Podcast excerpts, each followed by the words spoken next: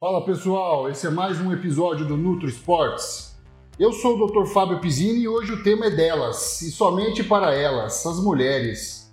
E como de costume, eu já vou deixar aquela pergunta no ar. Você, mulher, realmente sabe quais são todos os efeitos da gestrinona no seu corpo? Em primeiro lugar, é necessário que a gente faça uma rápida introdução e que a gente conheça um pouco mais sobre o que é a gestrinona. A gestrinona, ela é um hormônio sintético, ou seja, ela é um hormônio produzido em laboratório e que não existe normalmente no corpo da mulher. Ela tem uma capacidade muito particular de alterar a quantidade de alguns outros hormônios existentes no corpo da mulher. E os seus efeitos terapêuticos e os seus efeitos colaterais também, por que não, se devem exatamente a esta capacidade que ela tem de manipular as quantidades dos, dos hormônios existentes no corpo. A gestrinona possui uma propriedade principal de ser antiestrogênica e uma outra propriedade de ser androgênica. Mas o que seria isso então? Ser antiestrogênica é a capacidade que a gestrinona tem de bloquear ou de reduzir a ação do estrógeno, que é o principal hormônio feminino. Já ser androgênica é aquela capacidade de aumentar os níveis de testosterona da mulher. Então, uma vez que a gente saiba e conheça essas duas principais características da gestrinona, a gente já pode começar a pensar nos seus efeitos no organismo da mulher. Parece ser mais ou menos razoável que a gente pense que ao utilizar essas drogas nas doenças ou nas condições da mulher que são caracterizadas ou mesmo causadas pelo aumento nos níveis de estrogênio, como a endometriose, a adenomiose e o sangramento uterino disfuncional, seja de fato o foco principal da gestrinona. E foi de fato para isso que ela foi pensada e que ela foi é, é, elaborada em laboratório. No entanto, é, infelizmente ou felizmente, eu não sei dizer, ela na verdade não ganhou tanto destaque por essas funcionalidades. Na verdade, ela ganhou algum certo destaque, vem ganhando mais destaque ultimamente, é, em virtude de algumas celebridades, de algumas famosas que passaram a divulgar o seu uso de uma maneira que eu considero errada, né? na verdade, chamando a, a, a, a gestrinona de chip da beleza. Na verdade, ela não foi feita para isso, né? isso a gente vai, a gente vai comentar daqui para frente é, ela não tem essa capacidade de, de, ser o chip da beleza, isso depende muito de pessoa para pessoa, de como a pessoa é, estrutura a sua dieta, o seu treino.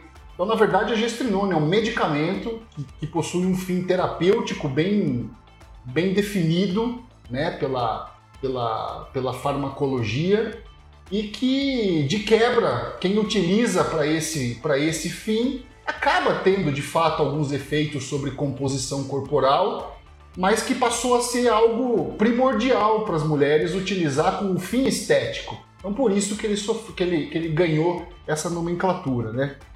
Então esses efeitos é, secundários, que eu diria, do uso da gestrinona, passaram agora a ser o primeiro desejo das mulheres. Né? O ganho de massa muscular, a redução de gordura corporal eles são, são condições, são aquisições que, o, que a gestrinona promove devido basicamente àquele segundo efeito que eu comentei anteriormente, ao fato dela ser, dela ter uma característica androgênica. Então, na medida em que essa característica eleva um pouco é, é, as quantidades de testosterona da mulher, ela promove essa facilidade de ganho de massa muscular e essa redução da gordura corporal.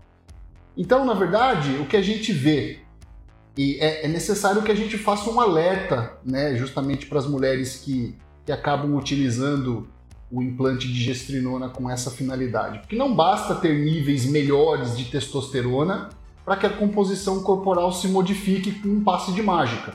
É necessário que a mulher treine bastante, que ela tenha uma rotina de exercícios físicos bem estabelecida e bem estruturada que e obviamente que ela tenha uma dieta adequada, né? Isso, isso, isso é, é básico. Agora, justamente por esse aumento nos níveis de testosterona, que, que a gestrinona promove e por esse ambiente mais anabólico, favorável que a mulher vai se encontrar ao utilizar o implante, é comum que elas, que elas relatem é, o aumento do apetite. Né? Então a gente deve tomar muito cuidado com isso, porque, volto a dizer, se ela não tiver uma rotina é, alimentar bem estruturada, um plano nutricional bem, bem elaborado para ela, pode haver ganho de peso. Então vejam, existem, é necessário que a gente diga, existe um perfil bem definido de mulheres que se beneficiam do uso da gestrinona.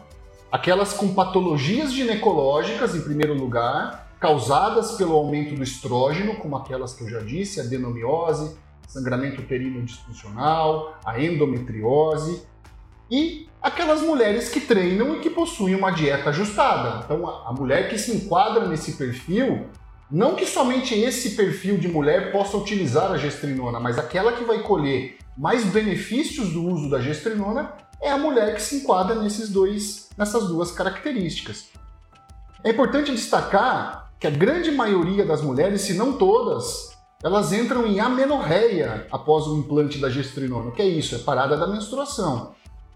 Além deste benefício, né, o fato de a gente anular o ciclo menstrual da mulher com o implante acaba gerando um outro benefício para elas, o controle da TPM, né, a tensão pré-menstrual, que para elas, para muitas, muitas delas é um é, é, uma, é uma situação muito desagradável que acontece todos os meses e que anular de repente o ciclo menstrual a gente está trazendo, levando esse benefício até elas de não terem a TPM. Agora, infelizmente, a gente é obrigado a falar também que nem tudo são flores, né? Como toda medicação, há possibilidade de efeitos colaterais.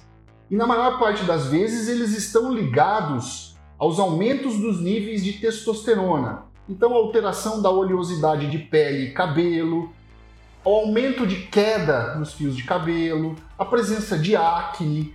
Então, são efeitos colaterais é, normalmente a gente vê é, a presença desses efeitos em pequena quantidade, de maneira que são facilmente controláveis, mas é importante a gente dizer que há casos de uma resposta mais exacerbada por parte da mulher, onde esses efeitos eles são pronunciados, tá? Então, felizmente, na maior parte das vezes, a mulher nem apresenta efeitos colaterais. É, uma outra parcela das, das, das, mulheres apresenta os efeitos colaterais, mas de, de, pequena intensidade, muito, muito facilmente controláveis. Mas é importante a gente saber que existem, tá? Hoje em dia, a gente sabe que existem duas formas básicas de utilização da gestrinona. É, uma delas é a forma intravaginal e a segunda forma através do implante subcutâneo. Até pouco tempo atrás existia ainda a forma oral da gestrinona, mas que acabou sendo proibida em virtude da, da, da, dos danos hepáticos e de uma série de efeitos colaterais que ela provocava. É, e dessas duas formas disponíveis hoje em dia, seguramente a mais confortável, a mais eficaz para as mulheres é o implante subcutâneo. E, aí, como que é então esse, esse procedimento do implante subcutâneo? É um, é, é um procedimento muito rápido e um procedimento indolor, realizado no próprio consultório do médico, sob uma anestesia local. Tá? Então, normalmente a gente escolhe uma região é, do corpo que tenha uma boa camada de gordura subcutânea, que é onde exatamente onde o implante deve ficar, tá? Esse implante deve ficar depositado numa região de gordura, porque isso vai fazer com que a, a, a, a gestrinona seja liberada gradativamente por esse implante. Normalmente a região superior do glúteo, é, ali perto da, sob a marca da calcinha, normalmente é um local onde a gente escolhe, até porque a cicatriz fica invisível né, na maior parte das vezes. Existem diversos tipos de implantes no mercado né? mas aquele que particularmente eu sou adepto do uso é a forma absorvível, ou seja, após a gente colocar o implante, não há necessidade de a gente retirá-lo. Né? Isso eu vejo como uma grande vantagem. É, na maior parte das vezes isso é vantajoso. Agora, existe uma, uma desvantagem de se usar o implante absorvível, que é na eventualidade da mulher ter, por exemplo, uma, uma, uns efeitos colaterais muito exacerbados e a gente precisa remover o implante, a remoção dele é mais trabalhosa, justamente porque ele já fica inserido numa região, ele já fica fazendo parte dos tecidos, aderido aos tecidos subcutâneos, então a remoção é mais trabalhosa. Felizmente, repito, é muito raro a gente precisar remover um implante desse. Então, na maior parte das vezes, eu só vejo é, é, vantagem em se colocar um implante absorvível, porque uma vez colocado a gente não vai precisar mais mexer e, e tirá-lo dali. É, a duração estimada desse implante, particularmente desse implante com o qual eu trabalho, é de aproximadamente seis meses, ou seja, colocado após seis meses a gente vai começar a deixar de ter a droga agindo no corpo da mulher. Tá? E é o que a gente vê, que na prática o pico de ação, ou seja, o momento desses seis meses, onde a concentração de gestrinona ela atinge o seu ápice é em volta do segundo mês do implante. Normalmente, as mulheres que têm efeitos colaterais, elas têm em, em torno do segundo mês de implantação. Tá? Então, em resumo, Tá? O que, que a gente pode dizer? O implante de gestrinona, ele infelizmente não é para qualquer mulher. Tá? Existem casos que a gente precisa selecionar com muito critério. Mulheres com patologias ginecológicas e que têm uma rotina alimentar e de treinos bem constante são aquelas mais beneficiadas.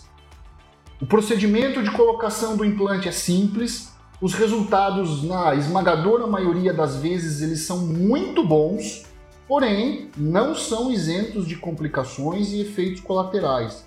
Isso é muito importante que toda mulher saiba. A gente tem por hábito pedir para que as mulheres assinem um termo de consentimento livre e esclarecido, onde a gente apresenta todos os benefícios do implante e também todas as possíveis os possíveis efeitos colaterais, tá? para que não haja para que não haja surpresas numa eventualidade. É, essas informações que eu gostaria de deixar para vocês, eu espero que isso tenha, tenha sido esclarecedor. Se quiserem saber mais, entre em contato pelo e-mail nutroesportes.drfabiopizini.com ou mesmo pelo Instagram, arroba Se você gostou desse conteúdo, curta e compartilhe.